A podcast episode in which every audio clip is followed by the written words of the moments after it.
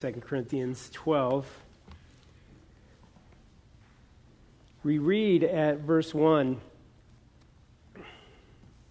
It is doubtless not profitable for me to boast. I will come to visions and revelations of the Lord. I know a man in Christ who 14 years ago, whether in the body I do not know, or whether out of the body I do not know, God knows such a one was caught up to the third heaven. And I know such a man, whether in the body or out of the body, I do not know. God knows how he was caught up into paradise and heard inexpressible words, which it is not lawful for a man to utter. Of such a one I will boast, yet of myself I will not boast, except in my infirmities. For though I might desire to boast, I will not be a fool, for I will speak the truth. But I refrain lest anyone should think of me above what he sees to be or hears from me. And lest I should be exalted above measure by the abundance of revelations, a thorn in the flesh was given to me, a messenger of Satan to buffet me lest I be exalted above measure. Concerning this thing, I pleaded with the Lord three times that it might depart from me. And he said to me, My grace is sufficient for you, for my strength is made perfect in weakness. Therefore, most gladly, I will rather boast in my infirmities, that the power of Christ may rest upon me. Therefore, I take pleasure in infirmities, in reproaches, in needs, in persecutions, in distresses for Christ's sake. For when I am weak, then I am strong. Would you pray with me?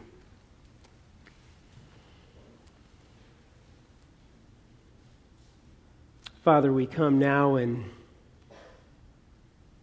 we ask for your word to go forth we ask that by the power of your Spirit, your words would settle in our hearts in a powerful way, so powerful that they affect our lives, every aspect of our lives, and even affect the lives of those around us. May your words do this as you have promised them to do, that they would go forth and not return void, but would accomplish all of your will in our hearts and in our minds this morning. We pray all this in Jesus' name. Amen. Uh, a few years ago, several years ago now, uh, we lived in Colorado Springs and, and uh, we had an unusual situation. Uh, there was a fire that started nearby our house, a few miles in the hills behind our house, in the mountains behind our house, and and uh, I was it was on a Saturday morning, Saturday afternoon, and, and I was sitting in our house and and studying for Sunday morning as I was a pastor of Reverend's Bible Church in Colorado Springs at the time, and and uh, and as I was as I was studying, the the smoke had come up and and kind of gone in front of the sun and and made our living room all kind of an orange hue, and I look out there and and uh, there's that smoke going up and and and as I was watching that happen, I wondered, man, that, that might be kind of close. So I, I called up Dan, Pastor Dan Gammy, and, and who lived not too far away from us, and and we started a conversation. And he said, "Oh yeah, no, I, I saw it a while ago, and and so I got on my motorcycle and I drove back into the hills, and and it's you know it's a ways it's a ways from us. You know we're we're safe over here, and and uh, uh, nothing really to worry about. And, and my wife was across town, and, and she called me up, and she's like, "Do you see that smoke? It looks right by our house." I'm like, "Yeah, I just just talked to Dan about it. It's no big deal." And and she was really nervous, so she came back home, and uh, came home with the kids, and and we're talking on the phone, and she's like, "Well, maybe we'll get." Maybe we'll get evacuated. You know, it looks really close. And I'm like, no, Dan already looked at it. It's miles away. You don't have anything to worry about. We're not going to get it. There's no way we're going to get evacuated. There, that's just not going to happen. Like, you know, uh, Uh, Dan and I, we're from Southern California. We know something about fires. You know, we have fires every few years here coming right up to houses, and, and people don't get evacuated. It's not going to be any, nothing's going to happen with that. And, and so she gets home, and, and right as she gets home, we have fire trucks rolling down our street announcing, you need to get out of the house, you need to evacuate. And I'm like, oh, great. Uh, this is this is awesome. I just told her that there's no way we're getting evacuated, and, and now we have to get evacuated. And, and they rush into the house, and we're starting to pack up things, and the news is on telling us what we should pack. And, and so our kids are watching all this happen, and they're, you know, they're nervous. Now we've got to evacuate. And, and I'm like, you don't have to worry about it. Nothing's going to happen. Pastor Dan already looked back there we're from Southern California. We know about fires. It's a long ways away from us. Don't worry. We're just being evacuated as a precaution. It's no big deal. And so our kids start saying, well, but what if the fire comes over the hill? We lived right up against a, a, a hill right behind us, and the fire was a couple ridges over from that. What if the fire comes over the hill? and, and, it burns our, down our house. And what if all these things happen? And I'm like, there's no way that's going to happen. And in my arrogance, I should have learned from just a few minutes earlier when I said, there's no way we're going to get evacuated. I say, there is no way, no way that fire is coming over the hill. No chance whatsoever. Don't worry about it. So then, three days later, we're evacuated. We're sitting in a hotel and watching the news as they do their daily press conferences. Oh, and then on top of that, which our kids right now are thinking, don't leave out the other part, where I promised them, I guaranteed them, there's no way it's coming over. And if that fire comes over the hill, I will give you a thousand dollars. Yes. You already know where this story is going, even if you don't know much about me or our history. Uh, you know where this is going at this point. So I said, I, I will give you a $1,000 if that fire comes over the hill. Don't worry about it. I'm trying to be a loving father and calm everybody down, you know? They don't see it that way. Uh, so we're sitting there and we're watching, watching this press conference like we've been watching for days. And as the, I think it was the sheriff who was sitting there being interviewed, is giving a breakdown of the situation at the time, and he's saying similar things like things are okay. I know there's a lot more smoke today, and there's more wind today, but you know, it's everything is okay. And one of the reporters says, "Huh, what are you going to do about that?" And he turns around, and then the camera pans in, and our back hill is completely engulfed in flames as 75 mile an hour winds just came out of nowhere and blew the fire over a ridge like a, like a ramp. It shot it up one side of a mountain and it came down on our side of the mountain and it was just racing down the side of the hill. And uh, uh, it, was, it, was, it was a sad event. I mean, 348 homes burned down over that, that in that day, that night. 348 homes burned down um, including several of our friends and the house directly across the street from us.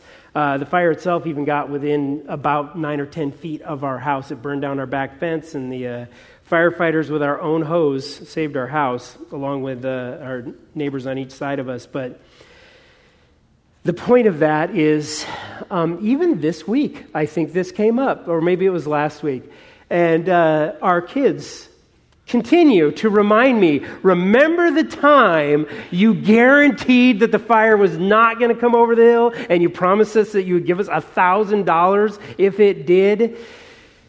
It's a humbling thing to live with five young women including my wife who never forget anything ever for any reason, and they're certainly not going to forget how I promised them that the fire was never going to come and that they were I would give them a thousand dollars. They just keep reminding me of this about maybe once a month, just just if I feel t- about too much about myself, if I, I, I look like I have two th- things too much under control. Remember the time.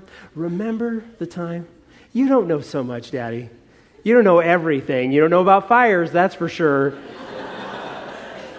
and it's not fun being humbled. It's, it's not a pleasant experience being humbled over and over again and reminded of your own weaknesses and how little control you have over the life around you. It's, it's an uncomfortable experience, and, and nobody enjoys it. I guarantee you, it can make a line of people who would come up here and share stories of how they were humbled once in their life, and, and they keep reliving that in their minds over and over again. And, and we do all kinds of things to try to hide the fact that we're being humbled on a regular basis. We, we reinvent history. We tell stories in, in different ways to make them sound different. I tell my kids this all the time. Did I really promise that I would give you $1,000? I want to change history. I want things to be different than what they actually were because I, I hate those reminders. It reminds me of my frailty and my weaknesses. We all hate it. That's why we disguise it so much and so often. Yet here, as we just read in 2 Corinthians 12, you don't see the Apostle Paul going in that direction.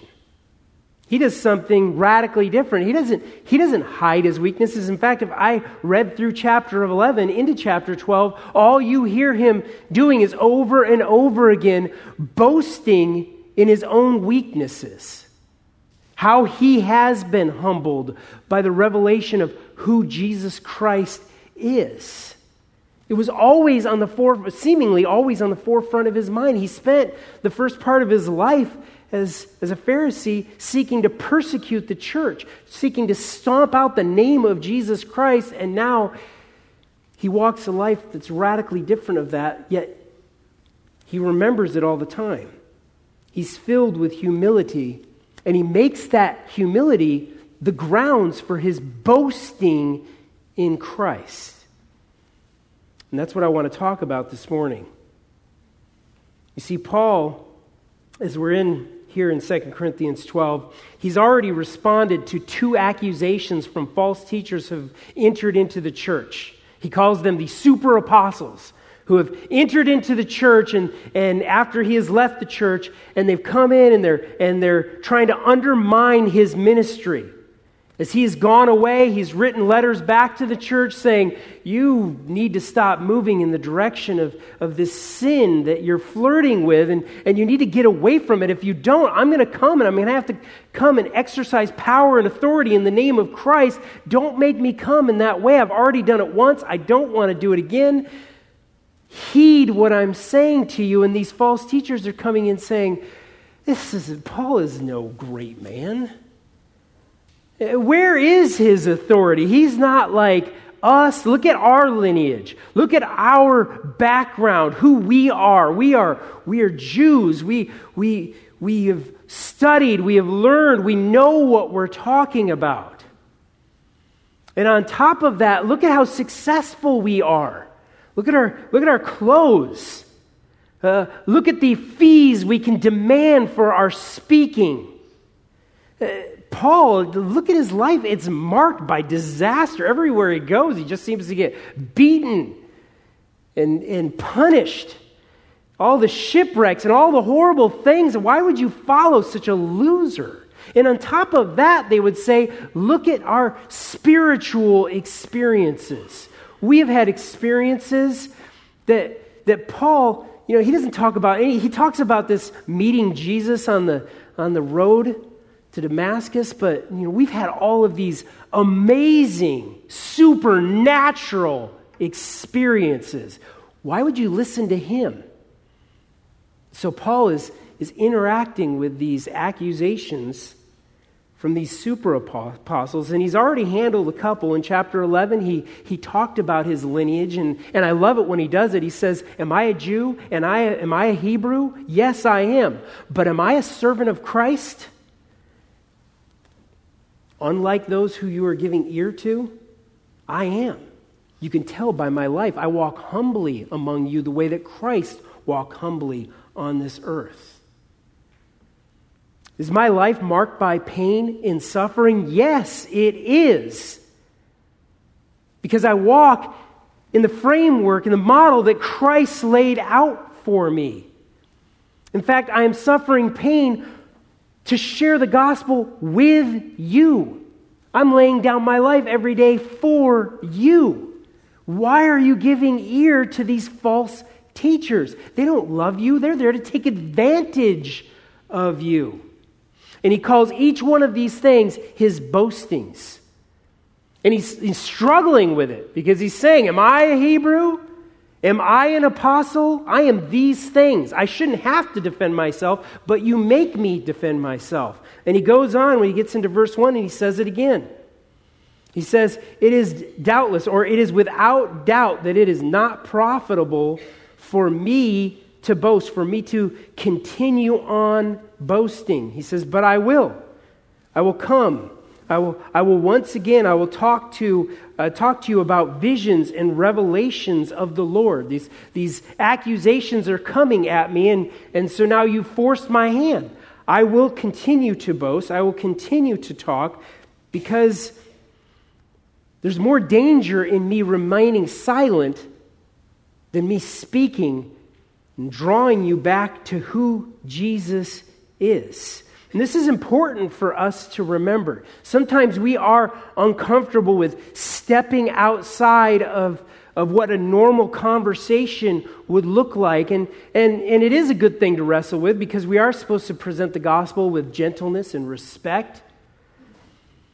And we should never step ahead of Christ's leading in our lives. But it is important to remember sometimes it is, it is critical for us not to remain silent. It is critical for us not to just say, Well, I will preach the gospel only with my life, which is important and critical to do, as we're going to see here in a second. But we must all speak it, we all must also share it with our words as well, like Paul is doing here. He says, I will not remain silent. I will continue on. So I will address this final accusation from these super apostles about these ecstatic spiritual experiences. But most importantly, where Paul is going, he's going to his greatest and final boast, where he's been going all throughout this section of 2 Corinthians 10 through 13. He's going in the direction of wanting them to see the supremacy of Jesus Christ and his gospel. And by doing that, he can undercut all of the arguments of these false teachers by the gospel of Jesus Christ alone. So he starts off here, and with Paul's boasting, he does it in a very clunky way. I've already read it to you. It's, it's funny sounding how he does it, and, and that's for good reason. He's uncomfortable with what he's sharing. So as he's writing, he's, he's saying these things. I know a man, he talks about himself in the third person. I know a man in Christ who 14 years ago, whether in the body I do not know, or whether out of the body I do not know, God knows, such a one was caught up in the third heaven. And I know such a man whether in the body or out of the body, I do not know. God knows how he was caught up into paradise. Paul talks only very briefly about what we call the silent years of Paul after his conversion. He was in Damascus, and then he was in different areas, maybe in Syria, and, and for a decade, he spent time just being probably taught by Jesus Christ as, as, as Christ was showing him supernaturally and, and through other people that he brought into his life how all of Scripture was pointing to him and what the gospel was, and he was growing in understanding and in wisdom during that time. But there's also something else that happened during that time. This amazing revelation was given to Paul. And, and, and these words are talked about, and lots of questions are asked about them. Uh, you, you, look at this, and, and very little is known about this revelation, but we know it's huge. We know it's enormous in some way. He's, he's caught up into the third heaven. He says, was it, was it in the body or not in the body? Was it something that just happened spiritually, or was my physical body caught up into this place? I don't know. If you want to know the answer to that question, don't ask anymore. If Paul didn't know, we don't know either. We, we don't know what happened to him exactly, but we know something radical happened, that he was caught up into the third heaven. When he says third heaven, what he's talking about, he's, at the time, this is how, and really this is how we talk about the world around us, the atmosphere around us. He, he talks about how the, the, the, the way they understood the heaven around them is you have the first heaven, which would be the atmosphere around the earth. Okay, just the air that we breathe, where the birds fly, all of that stuff. The second heaven would be outside of that, where the stars reside, you know, where the moon is, outer space. That would be the second heaven. The third heaven that he talks about is something very specific. As I said, he says, I was caught up into the third heaven. And then, as a second time, as he reiterates it, he clarifies and he says, I was caught up into paradise itself. Without going into very much detail, the way a Jew would understand this is when they would read it, this is into the garden of God, where God Himself resides. So when Paul is saying, he says, what Paul is saying is, you want to talk about ecstatic spiritual experiences. 14 years ago, God grabbed hold of me and He set me in heaven in the presence of Jesus Christ Himself. That was my experience. And he goes on and he says, I heard things that were inexpressible, which is not lawful for man to utter. Inexpressible things. Uh, I believe what he is saying there is, is that the things that he witnessed in that time were so outside of our reality. He's saying, how could I even explain it to you? There, there's, there's no words that I could conjure up that this language holds for us that would help you understand what it is that I witnessed. I, I liken it to me trying to explain the internet to my six year old. I can't do it. I don't understand it myself.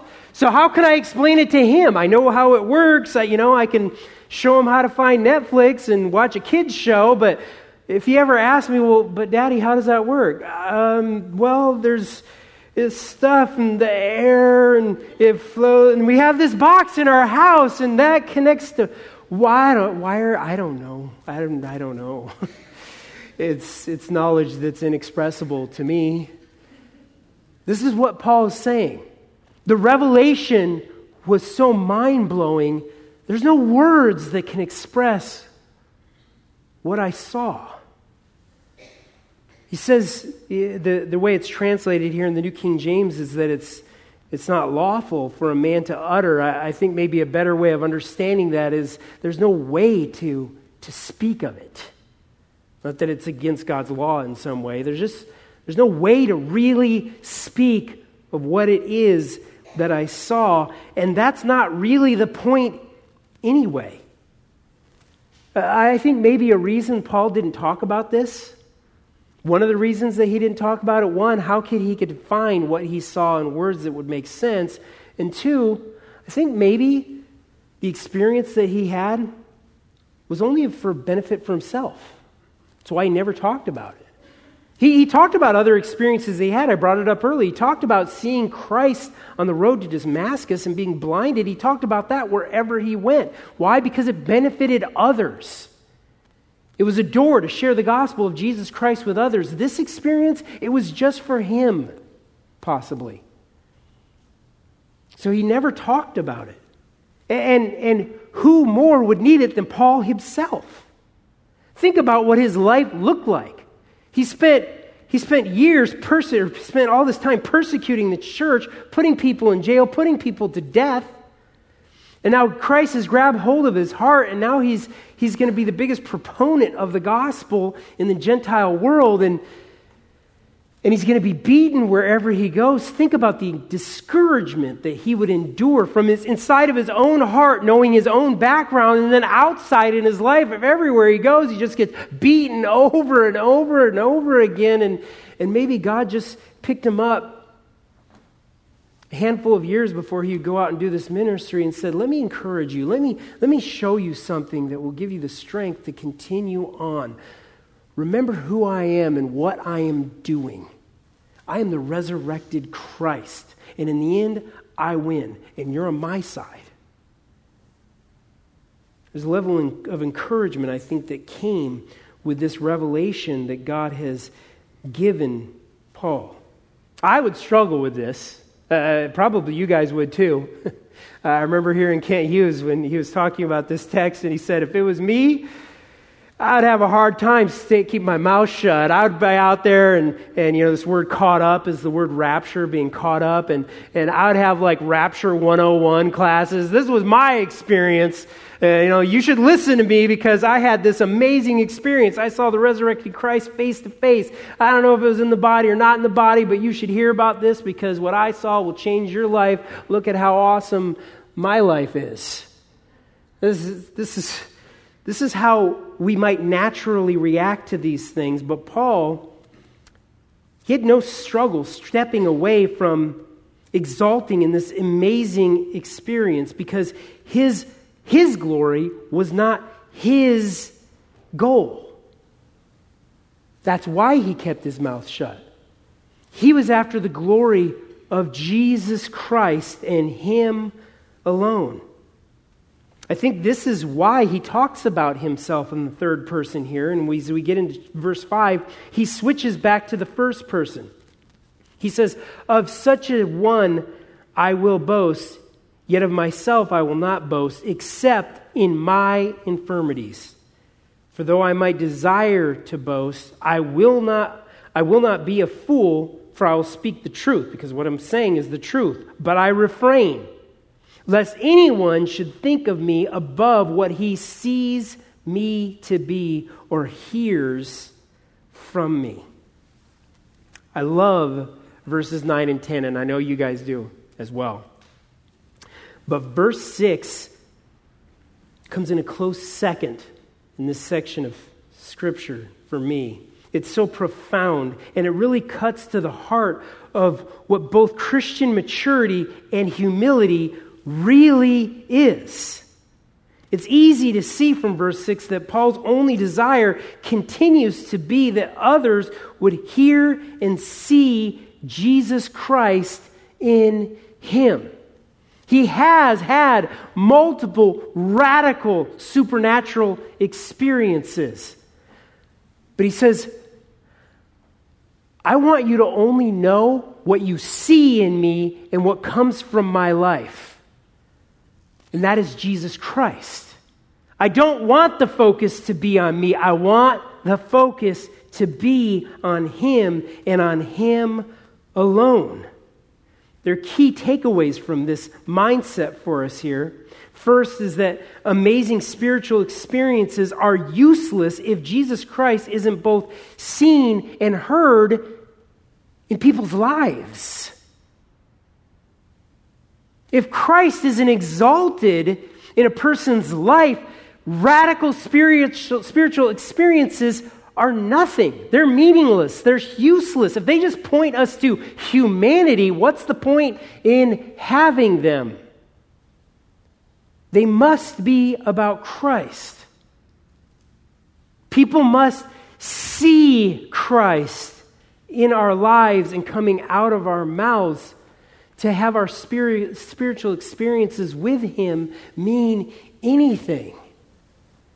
Because if they don't see Him in our lives and in our words, where do the experiences point them? point them to ourselves. We're just giving the world a reflection of ourselves if we don't point them to Him with our very lives. And with that, how important is it to note that the underlying statement here by Paul is that the authority of the church, of its leaders, of those in the church, should never be based on any type of ecstatic spiritual experience. It shouldn't be based primarily on radical spiritual experiences because they can lie but Jesus Christ never does. This is what the false teachers were doing. Let me tell you about everything that I've experienced in Christ. Oh, it's been this and that, and I've done this and I've seen that, and aren't I amazing? You should listen to me. You should heed my voice.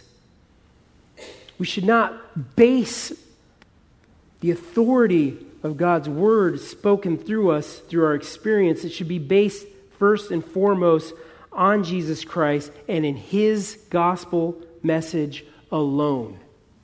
This makes humility a key. It makes humility key. For Paul to say things like, What I want you to know is what's in me and what's coming out of my mouth. I want you to know Christ. Look closely into me and you will see him. Listen closely to my voice. You will see him. Stop looking at me. Look at him. It reminds me of John the Baptist when, when his disciples came to him and, and they were like, Look, all the people are following that Jesus guy. What are you going to do about it? And John was like, This has never been about me. It's always been about him. Follow him. He's the one that I've been telling you about. My life is about him. The humility, the humbleness of my life is about him. Follow him. May we have that same heart. May we follow that same model as Paul and John the Baptist. May our lives point to him. As we go on, Paul, unlike these super apostles who are intruding the church, he does not use his experience for his own gain. No, Paul, as we go on, he, he doubles down. He doubled down on on his own humility, on his own weaknesses. In verse 7, he says, Unless I should be exalted above measure by the abundance of the revelations that he's experienced, a thorn in the flesh was given to me, a messenger of Satan to buffet me, lest I be exalted above measure. Concerning this thing, I pleaded with the Lord three times that it might depart from me. He says, so that I would remain humble because of these amazing revelations that were given to me, a thorn was put into my flesh. A messenger of Satan was given me, to me to keep me humble. And of course, just like earlier with the third heaven and in the body or out of the body, the question comes well, well, what's the thorn? So, what, what was that thorn? We want to know. We want to know details. You know, it's like a movie to us. Give me the details. I want to see what the thing was. And, and of course, there's all types of ideas as to what it was. Was it a, was it a physical malady? Was it something that he had dealt with his entire life, a vision or, or a speech problem or something like that? I don't think it was because this seems to really cle- clearly to have come after his revelation that was given to him. Was it was it people that were brought into his house, into his life to, to you know, knock his ministry and, and to discourage him from continuing to preach the gospel? Maybe. Uh, was it the many beatings that he endured that I talked about earlier? Possibly. God, through His Holy Spirit, decided not to share that with us, and I think that's for, I think that's for good reason. Uh, I think it's so that each one of us we can read these words and, and think about in our life as we pursue Christ in all things and we face struggles with them, we can identify with Paul in this. We can identify with unchosen difficulties in life because that's what this was. Paul did not choose this for himself. It's clear he wanted to get rid of whatever the issue was, he wanted to do away with it as fast as possible. He didn't choose it for himself. God chose it for him. And it's an important thing to note here. This is a messenger of Satan, but who is ultimately in control of what Paul is enduring? It's God. It's God. It's Satan's attack, but God's sovereignty reigns over it. And Paul was not choosing it. And God used it to keep Paul humble so that God's power might continue to be at work through Paul. Critical thing to remember as we struggle and, and have strife and infirmities and persecutions, as we seek to glorify Christ in all that we do, to remember when trouble comes and it's not by our own doing to remember this may be a messenger of Satan, but it's God who's in control and he's using it for a good reason. I don't want to skip past verse 8, though, because verse 7 is the tantalizing stuff. But this morning, I want to look at verse 8 one more time and not skip past it quickly because listen to what Paul is saying here. Just in case you too quickly think, this was a difficult thing that Paul endured, and I endure difficult things also. No big deal.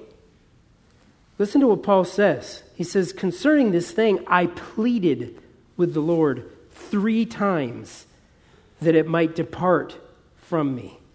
I pleaded with the Lord three times, he says. These words that Paul is talking about, the struggle that he endured, these are not mere platitudes. These aren't just simple things that he's saying. This was something that he was deeply experiencing. This was something that was, that was affecting him down to his very core. There had been many things that Paul had prayed for in his life, but this was something uniquely painful. And Paul was truly humbled by his weakness. Truly humbled by his weakness. And it's, it's easier to really appreciate what he's saying when we have also gone through truly humbling experiences ourselves.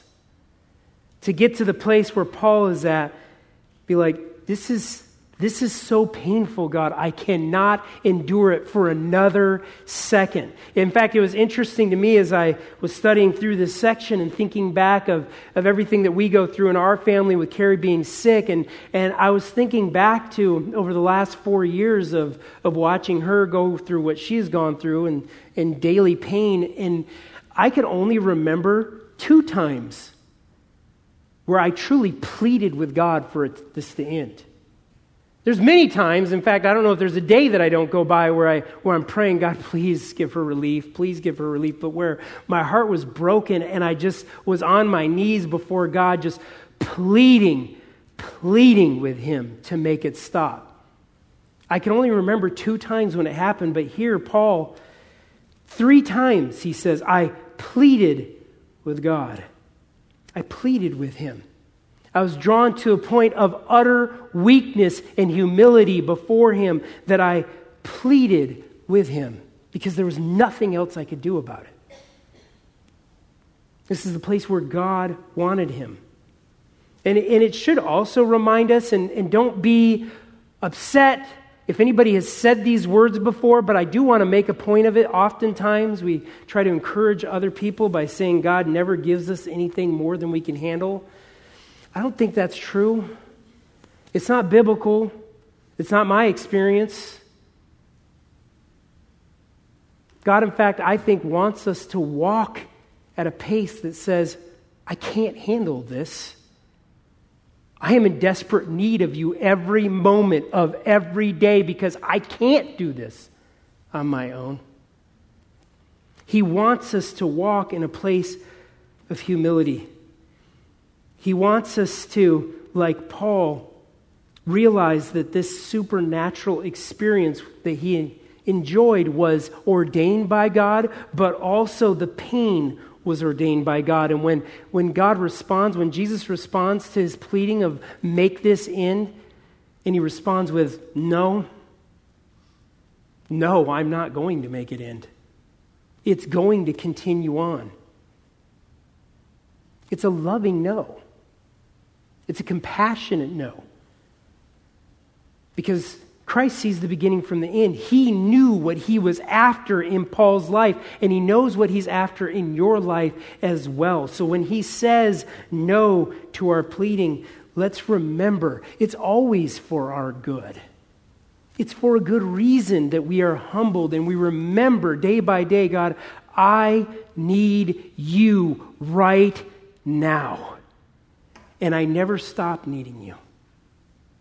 Let me also remind you very quickly that it wasn't just Paul who pleaded with God the Father three times as he walked through a painful experience. Who else did?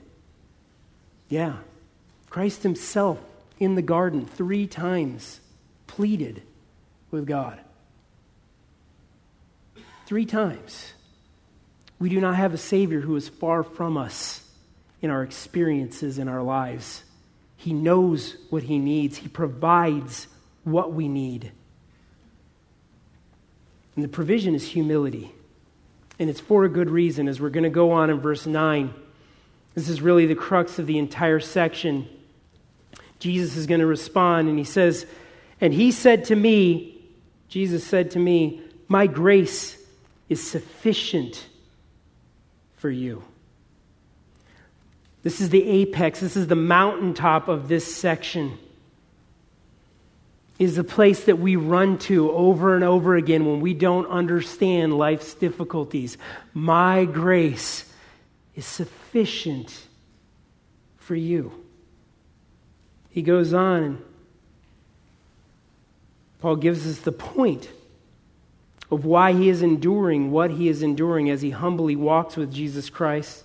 He says, Therefore, most gladly I will rather boast in my infirmities, that the power of Christ may rest upon me. Therefore, I take pleasure in the infirmities, in reproaches, in needs, in persecutions, in distresses, for Christ's sake. For when I am weak, then I am strong.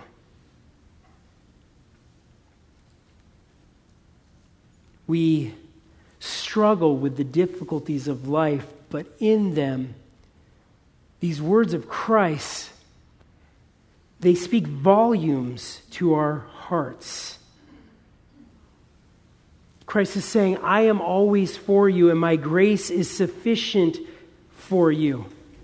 He, God says, I'm allowing you to enter into this, to go down this path, even though you're not choosing it, even though there's no way for you to turn away from it, because I've ordained it to be that way. Because I want you to walk by faith so that you will experience my all sufficient grace that will sustain you in your weakest moments that will cause you to lean upon me in ways that you never would apart from me bringing you these distresses and this pain in your life. Paul got that. He embraced it. He leaned into the pain because as he did, he found something supernatural, supernatural strength. Again, in verse 9, he says, Therefore, most gladly I will rather boast in my infirmities. Why? So that the power of Christ may rest upon me. When the word, you see the word rest, that word is taken from the idea of tabernacled. The tabernacle is a tent. He says, so that the power of Christ might be laid upon me like a tent so that Christ would pitch his tent with me as I struggle through this humbling experience of weakness. Just like I said a few seconds ago, Christ three times in the garden. Now, Paul is saying, I gladly boast in the infirmities because Christ is so close to me as I struggle in my pursuit of bringing him glory. I experience Him in ways that I could never imagine. And we know that to be true. Even if you've only experienced minor, and I don't know if anybody in this room has ever experienced or has only experienced minor difficulties in life. But even in the minor difficulties in life, God's Word over and over again is reminding us when you struggle, I'm right there. Like Shadrach, Meshach, and Abednego in the fire. I'm right there in your midst. I pitch my tent with you, and I pitch it in power in your weakness. This is my plan. This is my design. We see this all throughout Scripture. And in His strength, we find the ability to conquer our struggles. Not in the way that you might think. Not in the way of, this isn't promising strength in a way that says, okay, God, you've allowed these horrible things to me ha- to happen, and these, these people at work are coming against me, and, and now that I've endured this for a month or a year or five years, you know, someday you're going to let me rise up and I'm going to destroy them all and everything's going to work out perfectly for me in the way that I see it fit. That's not what he's talking about. He's saying your situation may not change at all. And if it doesn't, that's my, by my design. As you go through it, though, I'm going to be with you. I'm going to be right there with you. We love Romans 8. But listen to the words once again. In verse 35, if you just listen with me, Paul writes, he says, Who shall separate us from the love of Christ? Shall tribulation or distress or persecution or famine or nakedness or peril or sword, as it is written, For your sake we are killed all day long. We are accounted as sheep for the slaughter. Yet in all these things we are more than conquerors through him who loved us. For I am persuaded that all of my enemies will be destroyed in the way that I want them to be destroyed. No. For I am persuaded that neither death, nor life, nor angels, nor principalities, nor powers, nor things present, nor things to come, nor height, nor depth, nor any other created thing shall be able to separate us from the love of God. The conquering comes through Christ pitching his tent with us, regardless of what the circumstances are regardless of what tomorrow looks like, he says, I will walk with you. And that's where strength is found. That's where strength is found. When you are humbled to the point where you say, God, I cannot take another step, and Christ says, Okay, let me pick you up and give you the strength. I'll give you my strength because I'm close to you in this moment. Maybe this morning you have arrived here consumed with looking for the quickest way out of the pains and struggles that are besetting you. I want to ask you this morning that just now in this moment, would you let would you let me encourage you to lay those efforts down and humbly rest in the love and the presence and the supernatural strength of Jesus Christ? Just rest in Him. Stop so eagerly looking to just get to the other end of the struggle and just rest in Him in the midst of the struggle. Because He promises you something amazing strength that is not your own, supernatural strength as He draws close to you in the midst of the pain. And let me remind you this is what the world is looking for. They don't need another person who's going to tell them, pick your, up, your own self up by your bootstraps. You can do it. You're the man. Get it done. They don't need somebody else talking to them that way because they know in the midst of their darkest and deepest pain, that doesn't work. They want something more. They want something supernatural. They want something divine. So rest in Him. Rest in Him for yourself, but rest in Him for your spouse, for your kids, for your coworkers, for me, for the other people in this church who are looking for something different than what this world offers. We're looking for Christ in you, our hope of glory. A strength that goes so far beyond us that we can't even imagine or think of what it might provide. Rest in Him. Rest in Him for yourself and rest in Him for others. May we now collectively pray that God would do a work in us, that He would humble us, even though it is uncomfortable, and that He would draw us to Himself for our good and for His glory. Would you pray with me? Father, we thank you